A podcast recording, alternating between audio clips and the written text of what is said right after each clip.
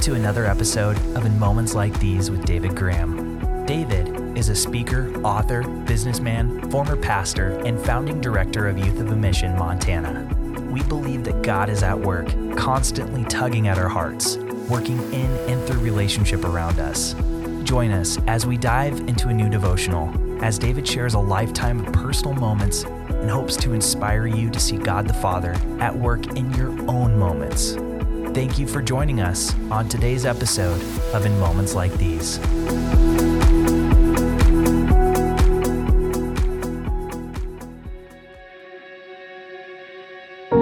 If we want to be known in heaven and feared in hell, we must be willing to lose our reputation here on earth. Loren Cunningham. One of many memorable quotes from our dear friend. The following tribute to Loren is taken from his website. Loren Cunningham, founder of Youth with a Mission, YWAM, went to be with Jesus October 6th, 2023, at the age of 88. Loren was the first person in history to travel to every sovereign nation on earth, all dependent countries, and more than 100 territories and islands for the sake of Christ and the Great Commission. Now, he's added one more stamp to his well worn passport heaven. Loren was often called the deregulator of missions because he broke the 1960s missionary paradigm by creating opportunities for youth to serve short term, globally, and unsalaried. This foresight opened the floodgates so that millions could come from everywhere and go to everywhere as missionaries around the globe to proclaim the truth of God and display His love. The ministry he founded, Youth with a Mission, an ever expanding global missions movement born in 1960, has reached into every nation on earth through evangelism, training, and mercy ministries. Tens of thousands of full time staff participate from 200 plus countries and various denominations and Christian traditions serving at over 2,000 YWAM locations in nearly 200 nations. More than 5 million have served in YWAM programs as students, short term volunteers, and full time staff. Many have credited YWAM as being among the world's largest mission movements. But when presented with this claim, Loren always deflected the glory to Jesus, saying, Well, however large it is, it's not large enough because Jesus' last command to reach the whole world with the gospel has not yet been completed. Loren was well known for his call to build bridges of unity within the body of Christ, always quick to recognize the scores of other missions and churches serving together in partnership.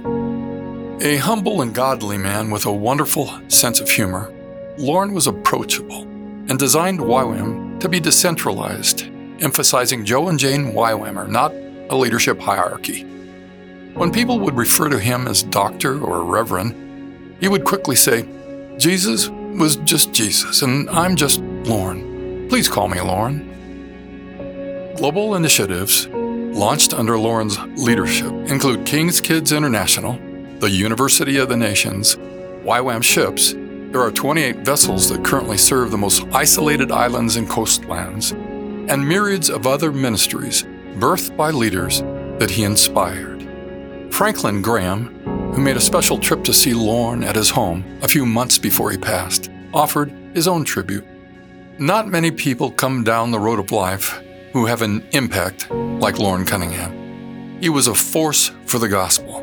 His vision and passion for reaching lost souls with the good news of Jesus Christ was unwavering and God gave him the ability to communicate, to inspire, and to motivate thousands of young men and women to go into the world and do the same. Even in our last visit a few months ago, Loren had his eyes fixed on Jesus and his mind set on kingdom work. What an example for all of us. Mm hmm. What an example indeed. Loren's eyes were fixed, always fixed on Jesus and his kingdom work. I have to say that I have never known or even heard of a man quite like him. I don't think there's ever been another man like him. No person, for example, ever in world history has carried the good news into every nation. And wherever he went, he always went with that passion and with that humble spirit. Kathy and I were just two of many thousands of Loren's friends who were privileged to witness that passion, that humble spirit within him. Whether it was during an overnight stay in our home, on a shared airplane ride, or on a two day road trip together, Loren was always that special, Jesus like example. And why was Loren the way he was? Because he totally believed in God. He totally loved. He totally trusted God, no matter what the assignment, no matter what the cost.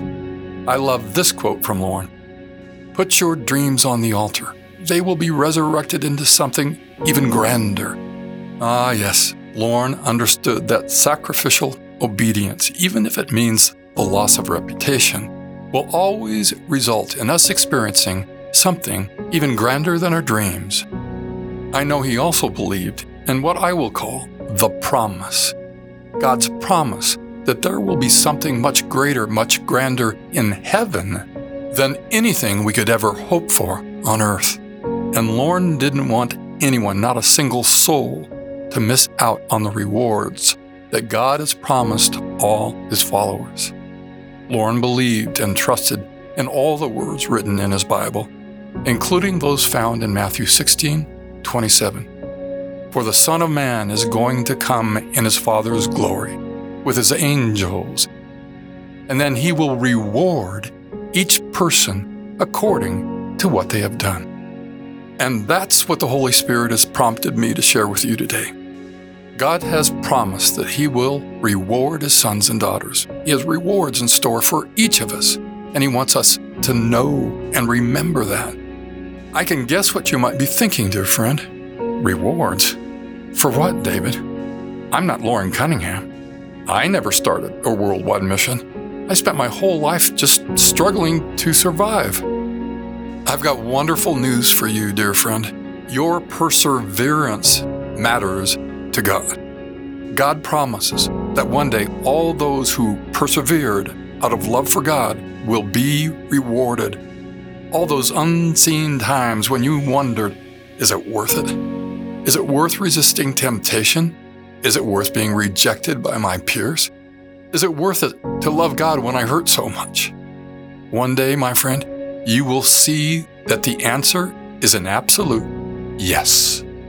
Listen to James 1 Verse 12 Blessed is the one who perseveres under trial. Having stood the test, that person will receive the crown of life that the Lord has promised to those who love him. When no one else could see how hard it was for us, yet we held on to him and we endured. He knows, he sees, and he's keeping track of everything. Our perseverance matters to him. Our faith and our seeking after God matter to him. Hebrews 11:6. Without faith, it is impossible to please God because anyone who comes to him must believe that he exists and that he rewards those who earnestly seek him. Quoting Pastor John Burke in his book Imagine Heaven, faith is another word for trust.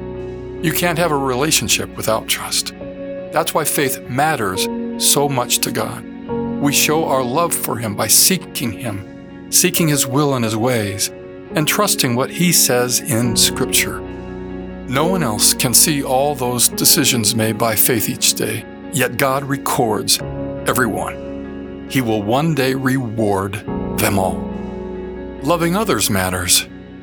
This is huge in God's sight. 1 John 4, verse 12 says, When we love each other, God lives in us and his love is made complete in us, helping another, encouraging another, praying for another. These are all such important matters to God, and He will one day tell you so in person. Paul said these words to the Thessalonians, 1 Thessalonians 2:19. What will be our proud reward and crown as we stand before our Lord Jesus when he returns? It is you. Paul knew that there was a reward and a crown in heaven awaiting him and his brothers Silas and Timothy for the way they loved and served the Thessalonians. And there's more. Our work matters to God. I like John Burke's words. Quote, so many people hate their jobs, and it's a shame because all our work matters to God when we do it to please Him. Imagine how it would transform your purpose for working with excellence if you knew it really will make a difference in eternity. Colossians 3:23. Whatever you do, work at it with all your heart, as working for the Lord, not for human masters, since you know that you receive an inheritance from the Lord as a reward. It is the Lord you are serving. Did you hear and understand that? Whether you are a homemaker or a worker outside the home, whatever you do with the motive of doing it well to please God, you get rewarded because God loves to reward. I love these words from John Burke. He starts by quoting Revelations chapter 2, 26. Quote, Jesus promised to the one who is victorious and does my will to the end, I will give authority over the nations. I will also give that one the morning star. Why would we want the morning star as a reward? Because Revelation 22:16 says, I Jesus am the bright morning star. Jesus wants to give us the greatest reward of all, himself. Every believer will see him and experience the loving wonders of his presence, the greatest reward of all. And all it takes is the simple childlike trusting obedience we are all capable of doing. End quote.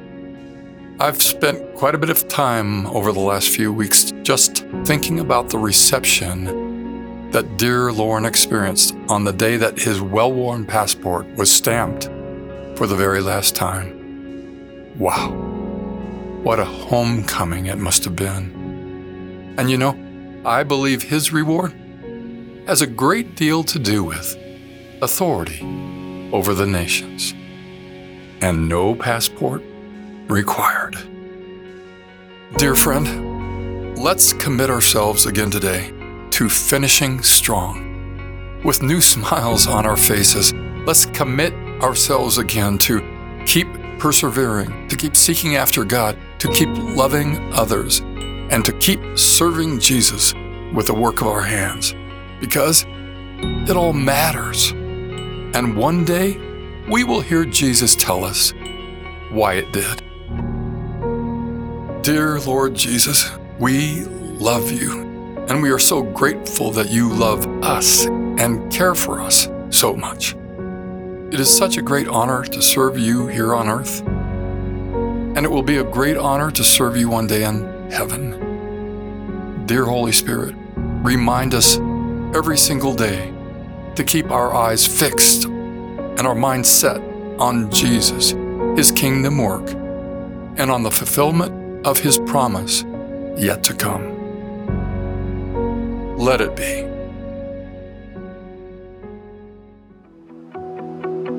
Thank you for listening to another episode of In Moments Like These with David Graham. And we hope that this podcast and this episode can be another tool and resource to help you in this walk of faith. If this podcast has made a difference in your life, we would love to hear from you.